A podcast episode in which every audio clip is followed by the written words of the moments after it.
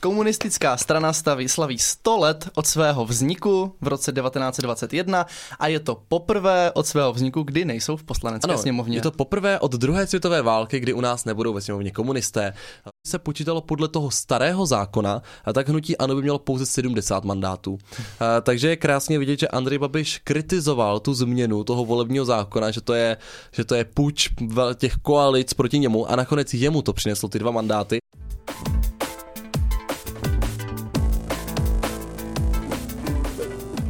Ahoj, nazdar, čau. Ahoj všichni, Já jsem David. já jsem Marek a vítám vás u dalšího dílu podcastu Homo Politicus.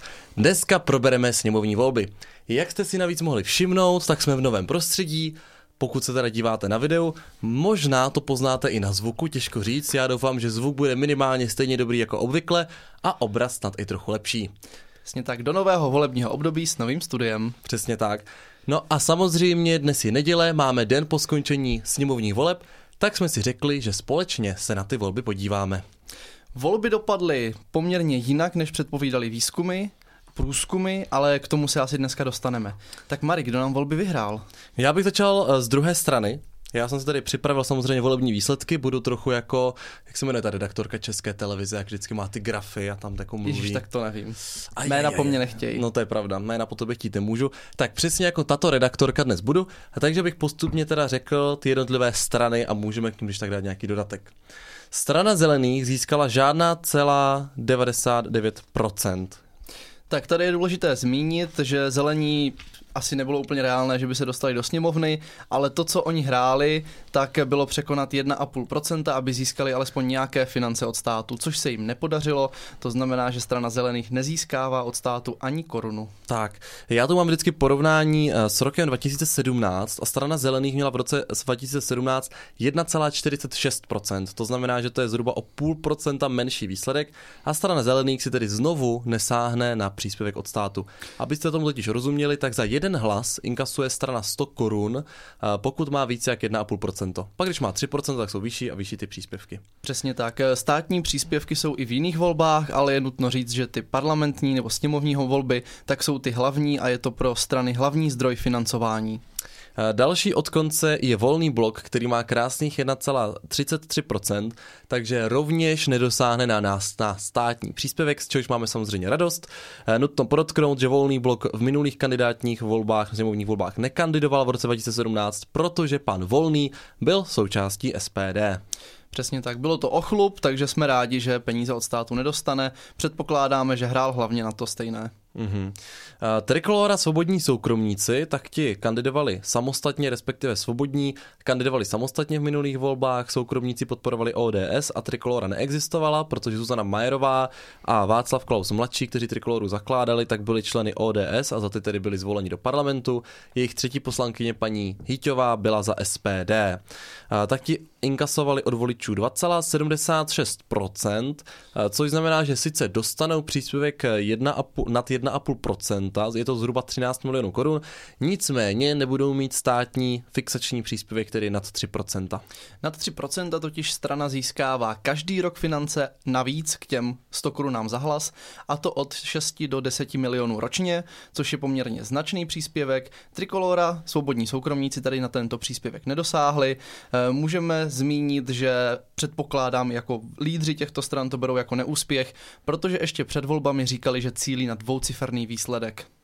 No a dále tu máme KSČM, kteří pohoršili ze 7,76% na 3,60%.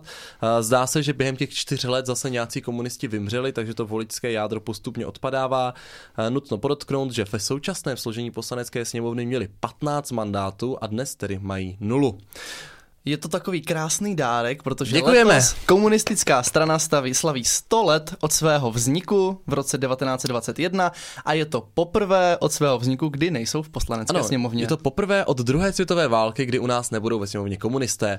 E, Oproti Slovákům jsme trošku opoždění v, tomto, v této věci, ale jsme rádi, že aspoň takhle jsme to stihli. E, Rovněž kdo obsadil v minulých volbách 15 mandátů a měli 7,27%, takže obdobně jako komunisti e, byli sociální demokraté, tedy strana, Česká strana sociálně demokratická, která obdržela od voličů 4,65%. A pan Hamáček jako předseda strany, minister vnitra, e, i hned řekl, že rezignuje na mandát. Je to vlastně konec toho postupného pádu sociální demokracie, kdy ona v těch volbách eh, čím dál tím víc ztrácela, až letos se tady dostala z parlamentu ven. Není to nic, co by se úplně nečekalo, eh, snad kromě vedení ČSSD, kteří říkali před volbami, že jejich odhad je, že získají 40%, nebo že cílí na 40% voličů, eh, což je naprosto jako to říkala paní Maláčová. Ano, ano, paní Maláčová. A i potom, co už byla sečtená značná část volebních výsledků, tak sociálně demokraté, sociální demokraté říkali, že věří, že se to otočí a že je Praha zachrání, což je opravdu jako úplně z snů. Eh, nulu obdržel také Robert Šlachta, který měl 4,68%, tak tady to bylo docela jako o málo. Eh, téměř se pan Robert dostal, tady je zajímavé, že on se jmenuje Robert Šlachta, ale hnutí je Robert Šlachta. Nevím, jestli to byl nějaký překlep, nebo jestli tak měli nějaký kreativní záměr. Eh, nicméně skončili teda před branami sněmovny. Dlouhou dobu se o něm říkalo, že to bude černý kůň voleb, že ty volby vyhraje v poslední fázi a hlavně to šlo vidět, myslím si, že mu zlomili vás ty předvolební diskuze, kde se vlastně vlastně ukázalo, že nemá program, neumí mluvit a neudělal dobrý, vol, dobrý dojem na své voliče. Přesně tak. Na mě třeba nepůsobil vůbec charismaticky, takže se nedivím, že tu pětiprocentní hranici nepřekonal. Každopádně bych řekl, že přísaha to hodnotí jako neúspěch, protože dostat se do parlamentu je to, na co cílíte. Oni po volbách řekli, že to jako neúspěch neberou a že budou pokračovat dál. Nevím, podobné vyjádření jsme slyšeli například od hnutí hlas, které neuspělo mm-hmm. v evropských volbách, taky říkali, že to je jenom začátek, že nekončí a že to je pro ně jako dobrá zpráva a nakonec skončili, že? Tak myslím na, že to bude podobné. Na druhou stranu Robert Šlachta skončil jako v podstatě těsně před branami sněmovny za 4,7% necelých, což opravdu jako už není ten velký rozdíl, to dělá několik málo, 10, mm. 10-20 tisíc voličů by to mohlo dělat, ten, ten malinký rozdíl. A hlavně inkasuje od státu, já bych tak odhadoval i klidně kolem 30 milionů korun. To znamená, že bude mít samozřejmě kapitál na to tu kampaň udělat. Na rozdíl třeba od pana Volného, který neobdrží nic a do, toho, do té kampaně také investoval nějaké peníze. To určitě. Samozřejmě se může rozhodnout, že s politikou končí a peníze si nechá. To je pravda. To už bude na něm. To je taky krásné rozhodnutí. Tak a dostáváme se už do poslanecké sněmovny, to znamená, že se dostáváme ke stranám, které opravdu získali mandát a budou nás zastupovat. Je to tak, jenom připomínáme, že aby právě strana získala mandáty v poslanecké sněmovně, tak je potřeba obdržet alespoň 5% oprávněných hlasů oprávněných voličů. U koalic to je víc, u dvou, myslím 8%, u 3,11. Tak, ale my se dostáváme ke straně, která obdržela 9,56%. Je to pohorčení zhruba od procent oproti roku 2017, to je hnutí SPD, přímá demokracie Tomia Okamury, takže svoboda a přímá demokracie a ta teda zasedne v poslanecké sněmovně s 20 mandáty, což je o dva poslance méně, než tomu bylo v roce 2017. Eh, my jsme napjatě sledovali tu situaci, jestli SPD bude mít většinu s hnutím ano, to znamená, jestli zvládnou dohromady dát 101. Byla to totiž jediná alternativa vůči tomu té demokratické opozici. Díky bohu se tak naštěstí nestalo. Pokud jste viděli nějaké povolební vyjádření lídra Tomia Okamory, tak ten říkal, že to bere jako úspěch, protože nestratili, vydobili si ty svoje pozice, které měli předtím, tak eh, to není pravda, že už jsme si zvykli u Tomia, že celkem často lže. Takže ztratili, ztratili dva poslance ze svých původních 22, mají jich jenom 20, takže si pohoršili. Já bych bohu. pořád u SPD neříkal, že to je jenom. Jo, mně přijde 20 eh, hlasů ve sněmovně za SPD poměrně dost. A zas na druhou stranu já budu příjemně sledovat, jaké strany vzniknou pomocí díky SPD nyní, nyní v tomto volebním období, a protože to byl volný blok, pak tam byly nějaké další strany, které postupně vznikaly odštěpením od SPD, tak já se těším, co kreativně zase přijde. Uvidíme. E, mimochodem Tomio Okamura právě částečně ten horší volební výsledek, než čekal, sváděl na ty malé strany, protože řekl, že mu ukradli jeho procenta, které vlastně jinak by voliči dali SPD. Tak na druhou stranu je pravda, že se dá předpokládat, že voliči, uh, voliči... Uh, Trikolory a volného bloku, tak, tak trikolory by volného podobně bloku. přepadly k SPD, což by dalo 4%, pokud správně počítám asi. Nějak tak by to mohlo, mohlo být. Uh, dál překvapení voleb, ale ne teda v pozitivním slova smyslu, byli Piráti a starostové. Uh, ty inkasovali od voličů 15,62%, což dělá 37 mandátů, z toho, eh, z toho obhajovali, to si asi řekneme po tomto skákání, eh, obhajovali eh, Piráti 10,79% a starostové 5,18%. Tedy ten výsledek z minulých voleb bylo, byl o něco, o něco snad i Jako... O pár desetin horší, v podstatě horší, stejný. Ale hlavní je, že získali pouze o 30 tisíc hlasů víc než v těch minulých volbách dohromady. A to byla teď volební, vyšší volební účast. To znamená, že to evidentně, to spojení neprospělo ani jedné straně, teda respektive ono velmi prospělo starostům, což se chvilku řekneme. Eh, Pirátům evidentně neprospělo, eh, jinak obhajovali, pokud bychom sečetli ty jejich mandáty z minulých voleb, tak eh, Piráti měli 22, stanaři 6, takže obhajovali 28 mandátů, získali 37, takže minimálně na počet mandátů to bylo výhodné a to hlavně v důsledku změny toho volebního systému, kdy starostové předtím byli velmi podhodnoceni jako strana kolem 5% hranice. A taky strany jako sociální demokracie a KSČM vypadly ze sněmovny, to znamená, že ty jejich mandáty už se teďka přerozdělily mezi jiné vítězné strany. Eh, no. Můžeme zmínit, že v průzkumech si Piráti se stanem, eh, no to vypadalo, že budou mít mnohem lepší výsledek, tam se pohybovali mezi 25 a 20%. Ty samotné strany říkali, že doufají ve výsledek okolo 30%, nakonec teda si sáhli na polovinu. Eh, nikdo nečekal, že budou mít tak špatný výsledek, o tolik horší, než se predikovalo. Ano, dále tu máme Hnutí ANO, eh, ANO 2011, abychom byli zcela korektní, hnutí Andreje Babiše, eh, které získalo 27,12%, což je méně než v roce 2017, kdy to bylo 29,64. To znamená, že se 78 poslanců Andrej Babiš Andrej Babiš obhájil 72. Je to opět i změnou toho volebního zákona, kdy předtím byly ty velké strany mnohem více preferovány, než jsou teď, takže částečně za to, že má méně poslanců, může to, že získal méně procent, částečně samozřejmě i to, že došlo ke změně volebního zákona. Tady pozor, tady je taková zajímavá vsuvka. Právě ty dva poslance na 72 udělala Andrej Babišovi ta změna volebního zákona. Díval jsem se na přepočet, který byl dostupný teď na internetu. My jsme to vydal Deník N, nebo seznam zprávy, teď si nejsem jistý. A vyšlo to, že kdyby se počítalo podle toho starého zákona, tak hnutí ANO by mělo pouze 70 mandátů. Takže je krásně vidět, že Andrej Babiš kritizoval tu změnu toho volebního zákona, že to je, že to je puč těch koalic proti němu a nakonec jemu to přineslo ty dva mandáty. Takže jde vidět, že to nebylo účelové pomocí jako si do pomoc těch demokratických stranách, protože těm to nepomohlo. Je to teda o šest mandátů méně. Pokud se podíváme na vítěze voleb, což velmi je nečekaného vítěze. Velmi nečekaného vítěze voleb v hnutí, hnutí strana, koalice, koalice, koalice spolu, tedy složená z občanských demokratů, křesťanské demokratické unie a TOP 09, to znamená ODS, KDU, ČSL a TOP 09, získali 27,79%, což je teda úplně o fous, ale vyhráli. To je důležité zase jako hlavně z toho marketingového hlediska, protože Andrej Babiš rád říká, že vyhrává volby, že on je ten první, že on by měl sestavovat vládu a tohle se mu teďka trochu rozbilo, protože on ty volby nevyhrál. Takže se přiklonil k takové berličce, ty používá dvě teda. První je, že jako strana samozřejmě vyhrál, protože koalice jsou podvod na voličích mm. a jednotlivé strany měly těch procent míň, mm. takže tady v té svojí optice samozřejmě ty volby vyhrál. Samozřejmě. A druhá berlička, to si může můžeme rozvykládat teďka, je, že získal o mandát víc než koalice spolu, takže jak, na mandáty vyhrál. Jak je možné, Davide, že získal o mandát navíc? Je to způsobené přepočtem, to, že nemáme celorepublikové kandidátky, máme 14 krajských kandidátek, tak tady tenhle ten nesoulad tam může být právě vnesený tím, že Andrej Babiš měl ty svoje voliče lépe rozložené v jednotlivých krajích než koalice spolu. Dá se to hezky ukázat, třeba podobná situace byla v amerických volbách, kdy Hillary Clintonová proti Donaldu Trumpovi měla výrazně výrazně více hlasů, ale stejně těch volitelů, těch poslanců, co pak měli volit prezidenta, měla míň. Takže ten přepočet vám s tím může zamíchat, u nás to není v takové míře, ale tak se může stát, že v hodně rozvo- rozložené hlasy v jednotlivých krajích vám přinesou víc mandátů. Ale nebylo to vůbec jasné, až do poslední vteřiny se to vlastně měnilo, dokonce když Andrej Babiš měl ten svůj break eh, na závěr, závěr volebního dne, kdy se teda šel vyjádřit výsledkům, že jsou na něj všichni zlí a vlastně ty koalice jsou podvod, eh, tak na začátku toho projevu mluvilo o 71 poslancích, pak už mluvilo o 72 a vlastně v průběhu toho projevu to střídal podle toho, jak se situace měnila.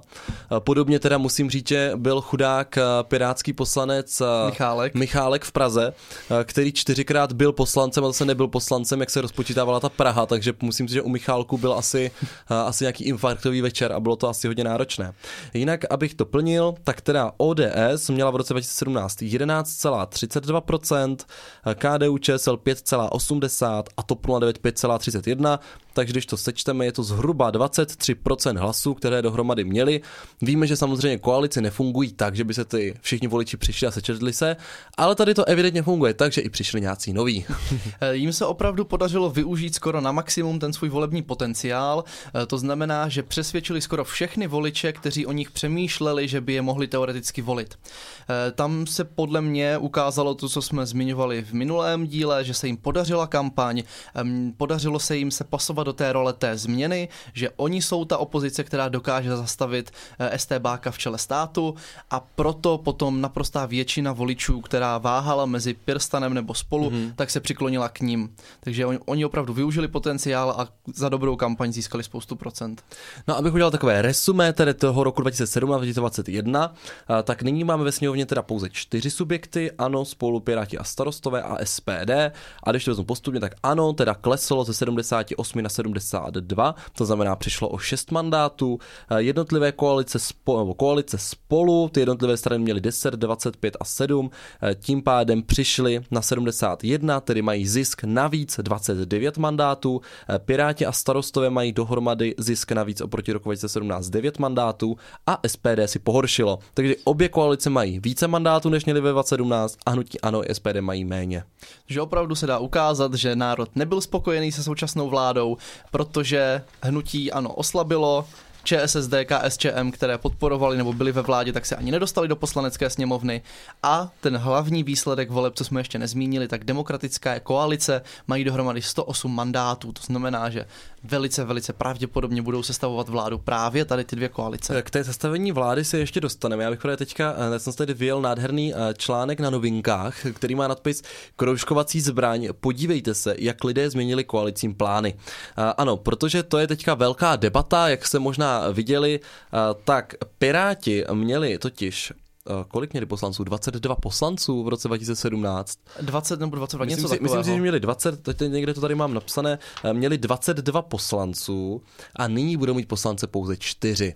Eh, pro Piráty tedy to je velká ztráta, 18 jejich lidí odchází z poslanecké sněmovny, to jsou i viditelnější tváře, jako je třeba pan Ferienčík, který vlastně vedl celý marketingový tým, evidentně neúplně úspěšně a pojďme si říct, jak se to stalo tak stalo se to tak, že voliči dali přednost kroužkami kandidátům starostů a nezávislých. To znamená, že všichni kandidáti starostů přeskákali všechny kandidáty Pirátů. Ano, to určitě jste viděli, že když jste šli k volbám, my jsme to dávali do infografiky k našemu podcastu, eh, že máte čtyři preferenční hlasy. To znamená, že jste mohli zakroužkovat čtyři kandidáty a pokud tito kandidáti získali alespoň 5% z průměru na jednoho kandidátka dané kandidátky dané kandidátní listiny, tak mohli skákat, to znamená, že se měnilo pořadí na kandidáce. Pokud by takových to bylo více, tak potom eh, řešíme ten absolutní počet hlasů, který obdrželi. A jak se ukázalo, tak Piráti jako nová strana pořád ještě tam měli kandidáty, kteří nebyli úplně známí, eh, spíš Piráty volí lidi kvůli tomu love brandu, že jsou jako Piráti, volí ten tým těch Pirátů, ale nevolí tak úplně jednotlivé osobnosti, protože ty, přiznejme si, v této straně chybí. Eh, hlavně podle mě tam i hrálo roli to, že starostové jsou komunální zastupitelé často, dělají tu politiku už několik let nebo desítky let, eh, v tom svém okolí jsou známí, je za nima nějaká práce. Takže tady tihle lidé často ty preferenční kroužky dostávají, na rozdíl od Pirátů, kteří jsou prostě prostě noví, jsou sice neokoukaní, ale tu práci za sebou ještě tolik nemají, lidi je tolik neznají ze svého okolí vůbec, takže potom se jim ty kroužky sbírají hůř. A taky tam podle mě se určitě promítlo to, že stan měl na kandidátkách méně lidí, to mm-hmm. znamená, když voliči stanu chtěli někoho kroužkovat, tak si neměli za stolik z koho vybírat.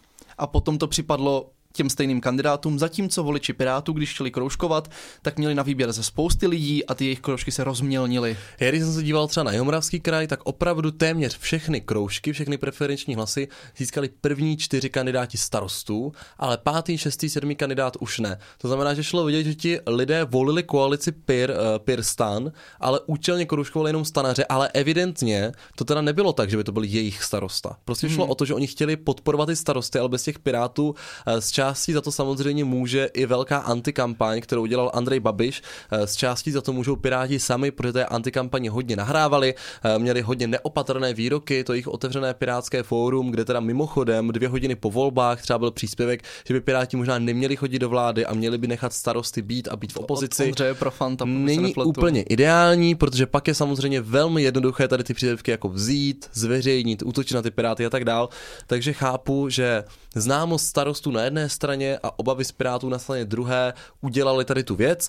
Co je zajímavé, tak Piráti tedy, pokud by kandidovali samostatně, tak pravděpodobně by měli daleko více mandátů eh, než s hnutím stan, protože čtyři mandáty odpovídají zhruba 3% ve volbách. Eh, myslím si, že to ještě od nás nepadlo. Piráti tady tím kroužkováním přišli o 20 svých poslanců. To znamená, pokud by voliči nevyužívali preferenční volby, tak by Piráti získali 24 poslanců, takhle mají pouze 4. Eh, to znamená, že tohle je opravdu jako největší historický dopad kroužkování preferenčních kam- no, kampaní. Ona nebyla velká preferenční kampaň, spíš preferenční volby. No spíš to bylo hodně postaveno tím, že i různé neziskové organizace, třeba Jsme fair, eh, dělali kampaň na to, že máte kroužkovat kandidáty, kteří třeba souhlasí s manželstvím pro všechny.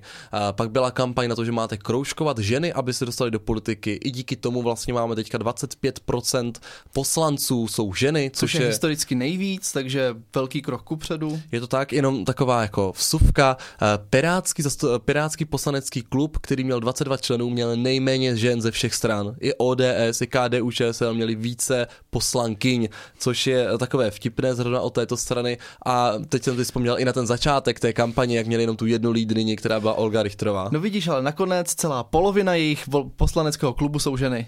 Ano, eh, nyní mají 50% eh, žen v poslaneckém klubu. Takhle, Takhle oni nebudou hlavně mít nebudou mít poslanecký klub. klub. Tak to, to, to je dobré zmínit, to potom si řekneme. Eh, já bych ještě řekl, co se týče těch srovnání podle kroužkování. Tam mám tady krásnou tabulku. Já jsem teďka jak Miroslav Kalousek v otázkách Václava Moravce. Já mám ty tabulky, to můžu, můžu tady ukazovat do kamery, jsem si to jako připravil vzorně. Máme rádi data. Máme rádi data, my jsme i tu stranu zakládali jako fakt Brno, jsme zakládali na základě datech, dat a analýz Přes, samozřejmě. A, takže když srovnáme zisk mandátu v rámci koalic podle kroužkování, budeme teda jenom podle koalic, hnutí ano a tak dále jsem jako neřešil, tam téměř Tam to nebylo zajímavý. Tak. Co se týče koalice spolu, tedy ODS, KDU, ČSL a TOP 09, a, tak bez kroužkování by ODS získala 39 mandátů. Tedy podle toho, jak ty strany se dohodly a nastavili ty kandidátky to pořadí za sebou, tak ODS by republikově měla 39 mandátů, ale tím... je číslo opět víc. To znamená, ODS kroužkováním přišla opět mandátů. Ano, ale tím, že se kroužkovalo, tak získali 34. To znamená, přišla opět mandátů. KDU ČSL naopak v rámci koalice spolu posílila, protože kdyby nebyli kroužkovaní kandidáti, tak mají 17, ale pomocí kroužků si dopomohli k 23, což je rozdíl 6. Není to tak výrazný rozdíl, jak v té koalici Pirátů a starostů, ale i tady je vidět, že lidovci umí kroužkovat, eh, mají disciplinované voliče, takže získali spoustu mandátů tady na té preferenční volbě. No a TOP 09 přišla o jeden mandát z 15 na 14 pomocí kroužkování, to znamená, že ODS 5, TOP 01, takže tady ty dvě strany přišly o 6 mandátů, které darovali lidovcům. E, ale to drama právě přichází v koalici Pirstan, e, kdy Stan měl mít, což jako pořád by byl dobrý výsledek, protože v roce 2017 měli, kolik jsem to říkal, měli, měli, měli, měli 6 poslanců a teď měli získat 13, což je víc jak 100% nárůst, doufám, že to říkám procentuálně správně. Nicméně, oni nezískali 13, ale získali 33. 33 poslanců pomocí kroužkování. To znamená, na úkor že Pirátů, kteří teda měli získat 24 a získali 4. Takže Stan dostal o 20 poslanců víc, než jak by to bylo podle kandidátních listin a Piráti o těch 20 přišli. To znamená, že Stan má pouze o jeden mandát méně než ODS. Přesně tak. Že takže... abychom si uvědomili ten obrovský rozdíl, jak starostové vyloženě jako převálcovali ty Piráty, tak eh, Piráti starostové 15%, spolu skoro 30%, ale stejně ODS a stan mají srovnatelný počet mandátů. A tady je teda nutné zmínit ještě jedna věc, že podle těch kandidátních listin to Pirátů mělo být na 24 mandátů, což by bylo pouze o dva víc než v roce 2017. Takže ani kdyby se nekroužkovalo, ten výsledek pro Piráty není vůbec moc dobrý. Pořád by to byl jako velký neúspěch, ale teda čtyři poslanci jsou to problém. A teďka spíš technicky, proč je to taky problém? Krom toho, že máte samozřejmě menší zastoupení, tak je tady několik věcí. Za prvé, když se bude bude skládat vláda, tak eh, máte trošku smůlu, protože eh, tím, že máme 108 poslanců dohromady tyhle dvě koalice, tak Piráti nejsou zapotřebí. Eh, je to založené na nějaké dohodě a ctění té dohody, takže předpokládám, že se s nimi bude jednat, ale jak zřekl, 104 by stačila, to znamená, že vláda by šla složit i bez Pirátů. Ano, funguje to totiž tak, že v poslanecké sněmovně, která má 200 členů, potřebujete 101 mandátů, koalice bez Pirátů má 104 a teď ta situace Pirátů. Piráti nemůžou nejít do vlády, protože tam bude jejich koaliční partner, jim kandidovali a v opozici ve čtyřech letech by není nezvládli, takže musí do vlády. Zároveň do té vlády jdou s tím, že tam je nikdo nepotřebuje, takže pokud něco získají, tak je to jeden mandát v rámci nějakého ministerstva a to jenom pokud stan jim to bude chtít dát. Další věc, co je nepříjemná, tak podle koaliční smlouvy si obě dvě strany měly dát vlastní poslanecký klub. Starostové si ho udělají, ale Piráti nemají jak. Funguje totiž tak, že strana, za kterou kandidujete, tak bez ohledu na to, kolik má mandátů, má automaticky svůj klub. Což by v tomhle případě byli Piráti a starostové. Tak, ale pokud si chcete založit klub až pod volbách, jako v jiném složení, to znamená, že třeba koalice spolu by automaticky měla nárok na vznik klub spolu. Ale oni se rozhodli, že nechcou mít klub spolu, že budou mít tři jednotné kluby, kde bude to KDU ČSL, klub klub ODS, klub TOP 09 a k tomu potřebujete ale 10 poslanců, protože to je rozdílné oproti volební straně a na to teda ani zdaleka Piráti nedosahují. Takže starostové si svůj vlastní klub založit mohou, Piráti ne. Už se tedy řeklo do médií, že Piráti budou jednat se starosty, jestli je přizvou do toho svého klubu, protože pokud by nebyli v poslaneckém klubu, tak by měli spoustu nevýhod, co se týče přednostních práv. Ano, je to na... problém jako s financováním, s prostorem a předseda klubu má přednostní právo vystupovat kdykoliv o to požádá v poslanecké sněmovně. Organizačně v rámci třeba i výboru a tak dál by to byl problém pro Piráty nebýt v žádném, zastupi, v žádném poslaneckém klubu. Takže to příjemné úplně není abychom to ještě dokreslili, tu situaci, jak opravdu nepříjemná je, tak pokud by Piráti kandidovali samostatně, tak i kdyby měli 5,01%, takže by o, o fous se do té sněmovny dostali, tak by určitě měli těch poslanců víc. Takže oni opravdu, to jejich zastoupení odpovídá třeba nějakým 3% ve volbách. Hmm, takže to je docela nepříjemná situace hmm. pro Pirátskou stranu.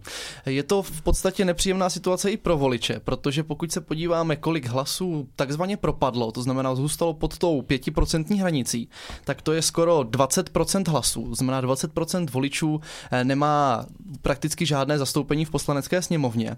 A navíc k tomu ještě musíš připočítat spoustu voličů Pirátů, kteří volili koalici Piráti starostové kvůli Pirátům, ale taky nemají zastoupení v poslanecké ano, sněmovně. tady je nutné si vědomit, že to není tak, že by ti voliči ty Piráty nechtěli, protože ono opravdu ty starosty kroužkovalo třeba jenom 17% jejich voličů a to je absolutní číslo. Tam točí 5% voličů na přeskakování. To znamená, že pokud mají 14% republikově, tak třeba pouze 5%, takže třetina z těch všech voličů chtěla starosty, ale dvě třetiny chtěli piráty, ale ti tam prostě nebudou, protože je přeskákali. Takže to mm-hmm. je mhm. takový paradox, kdy ti piráčtí voliči přišli vlastně o zastoupení v důsledku kroužkování menšího koaličního partnera. Takže si vemte, že teďka v podstatě třetina lidí, která šla k volbám, tak v poslanecké sněmovně nemá zastoupení, které si přálo. Ano, my bychom teďka asi ještě na závěr mohli schrnout, jak teďka bude fungovat sestavování vlády. Eh, jak jsme říkali, tak poslanecká sněmovna má 200 členů, 200 poslanců, kteří zasedají za jednotlivé strany a nutné pro vznik vlády je mít 101. To znamená, že když prostě předložíte zákon, respektive, abychom vám to vysvětlili, když bude vláda předkládat zákony a neměla by 101 hlasů, eh, tak ji žádný neprojde takže logicky potřebujete minimálně 101 hlasů. Současně vždycky, když prezident, protože prezident u nás jmenuje uh, předsedu, předsedu vlády, uh, tradičně to bývá předseda nejsilnější strany, která vyhrála volby, pan Zeman si to třeba vysvětluje tak, že koalice není strana, takže hnutí ano by mělo být premiéra. Opět to, ohýbáme ústavu. To uvidíme, jak prostě dopadne. Uh, nicméně tak to je, musíme s tím naučit nějak žít, ale prezident teda pověří sestavení vlády předsedu nejsilnější strany, předsedu nejsilnějšího koalice, uvidíme. Ten musí potom přijít před poslaneckou sněmovnu, před ty nové poslance a říct, toto je má vláda, tady mám tyto členy, respektive on prvně ještě prezident pověří ty jednotlivé členy vlády a on tam přijde, řekne, toto je má vláda, toto je mé složení a já chci vaši důvěru. A nadpoloviční většinou poslanců přítomných budou hlasovat, jestli tu důvěru dají nebo nedají. Pokud mu dají důvěru, to znamená, že 101 poslanců hlasuje pro, respektive méně, pokud se někdo rozhodne odejít ze sálu, takže kdyby třeba 50 lidí odešlo ze sálu, tak vám stačí 76 hlasů pro to, abyste dostali důvěru. Tak je všechno v pořádku, vláda vládne s důvěrou a už všechno funguje jak má. Pokud ale důvěru nedostane, tak musí podat demisi, to znamená ukončit svoji funkci. Prezident má druhý pokus na to jmenovat jiného předsedu vlády. On může klidně znovu jmenovat toho původního, ale ten by teda pravděpodobně měl přijít s nějakým řešením, proč znova se má jmenovat. Historicky se to stalo. Třeba Mirek Topolánek v prvním pokusu přišel s jednobarevnou vládou ODS, při druhém pokusu už jsem byl úspěšnější a ta vláda byla více jako ano, vy prostě se, a... se dohodnete s jedním partnerem, teď vám nedostanete důvěru, jak se dohodnete s třema, důvěru dostanete. To se jako Přesně děje. tak. Pokud by ani druhý pokus nevyšel Miloši Zemanovi a předseda vlády, kterého pověřil, by nedostal důvěru poslanecké sněmovny, tak se stává taková zajímavá věc, která vypadá velmi pravděpodobně tohle volební období, a to je to, že na třetí pokus jmenuje předsedu vlády nebo pověřuje předseda poslanecké sněmovny. A tady už se můžeme spolehnout na to, že předseda poslanecké sněmovny pověří někoho, kdo je schopen sestavit většinu v poslanecké sněmovně, protože předsedu poslanecké sněmovny volí sněmovna. To znamená, že nějaká většina v poslanecké sněmovně už se musela najít, která se usmyslela, že chtějí tady tohoto člověka jako předsedu sněmovny. To znamená, že už tam nějaká většinová koalice existuje a tím pádem předseda poslanecké sněmovny už potom dokáže pověřit toho, kdo tady tu koalici zaštiťuje. Krátka si to představte tak, že 101, může to být těch 108 poslanců, takže spolu a Pirstan by zvolili, že předsedou poslanecké sněmovny bude Ivan Bartoš, to znamená, že by se s ním dohodli, hele Ivane, budeš předseda poslanecké sněmovny, ale případně jmenuješ tady uh, premiérem Petra Fialu. On řekne OK, oni ho zvolí, prezident dá Andreje Babiše, nedostane důvěru, prezident dá Andreje Babiše, nedostane důvěru, pak přichází na scénu Ivan Bartoš jako předseda sněmovny a říká, Peťo, budeš předseda, budeš předseda vlády, Peťa složí vládu, odhlasuje se, stejná 108 to potvrdí a tada, máme funkční vládu. To je samozřejmě ideální systém, nicméně může se stát taková jedna eh, nepříjemnost a teď jsme vypli mikro, teď tam vypla kamera, tak já doufám, že bude fungovat aspoň druhá, a, tak je taková nepříjemnost, že eh, nám do toho může vstoupit Miloš Zeman, který prostě nikoho nepověří.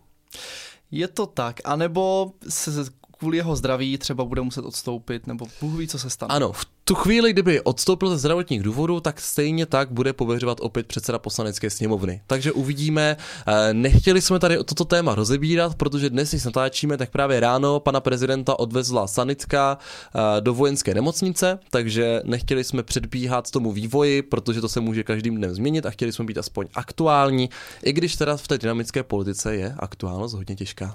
Je potřeba přemýšlet, co, co by kdyby, co se stane, když by se stalo něco nepředvídatelného. Takže uvidíme. Ten vývoj pravděpodobně bude směřovat k tomu, že prvním premiérem s důvěrou bude Petr Fiala, ale může to trvat ještě nějakou chvilku. Můžou tam být obstrukce ze strany prezidenta republiky, pokud by na tom nebyl zdravotně dobře, může trvat, než se ty strany domluví, než si zvolí předsedu sněmovny, než se vůbec takhle zvolí někdo, kdo může dávat te- ten první pokus na sestavení vlády. Takže uvidíme, jak dlouho to bude trvat, ale každopádně si myslím, že to je na dobré cestě. No uvidíme, eh, buď příští týden ještě budeme věnovat díl po vyjednává, po, va, blom, poválečné vyjednávání, a po volebnímu vyjednávání, třeba i prezident Zeman něco udělá, tak to můžeme nějak probrat, jak tam ta ústava funguje a pokud ne, tak určitě využijeme nějaké jiné aktuální téma nebo něco konečně z té komunální politiky.